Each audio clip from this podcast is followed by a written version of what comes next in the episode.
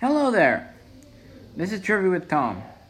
Today I'm going to share with you some facts about penguins. Not all species of penguins live in Antarctica. Those are the ones that I'm going to be talking about.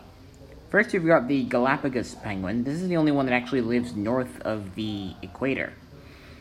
Then, uh, the rest are scattered throughout the southern hemisphere, like uh, bottom end of South America, South Africa, New Zealand, Australia, all around there. Like the the tiny, tiny fairy penguin in, found in Australia, the Gentoo and Magellan penguins uh, found along the bottom end of South America, the yellow-eyed and rockhopper penguins that live uh, near to the South Island of New Zealand, and then there's the uh, African penguin.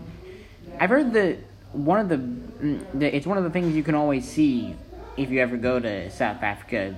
The penguins sunning themselves on the rocks near Cape Town.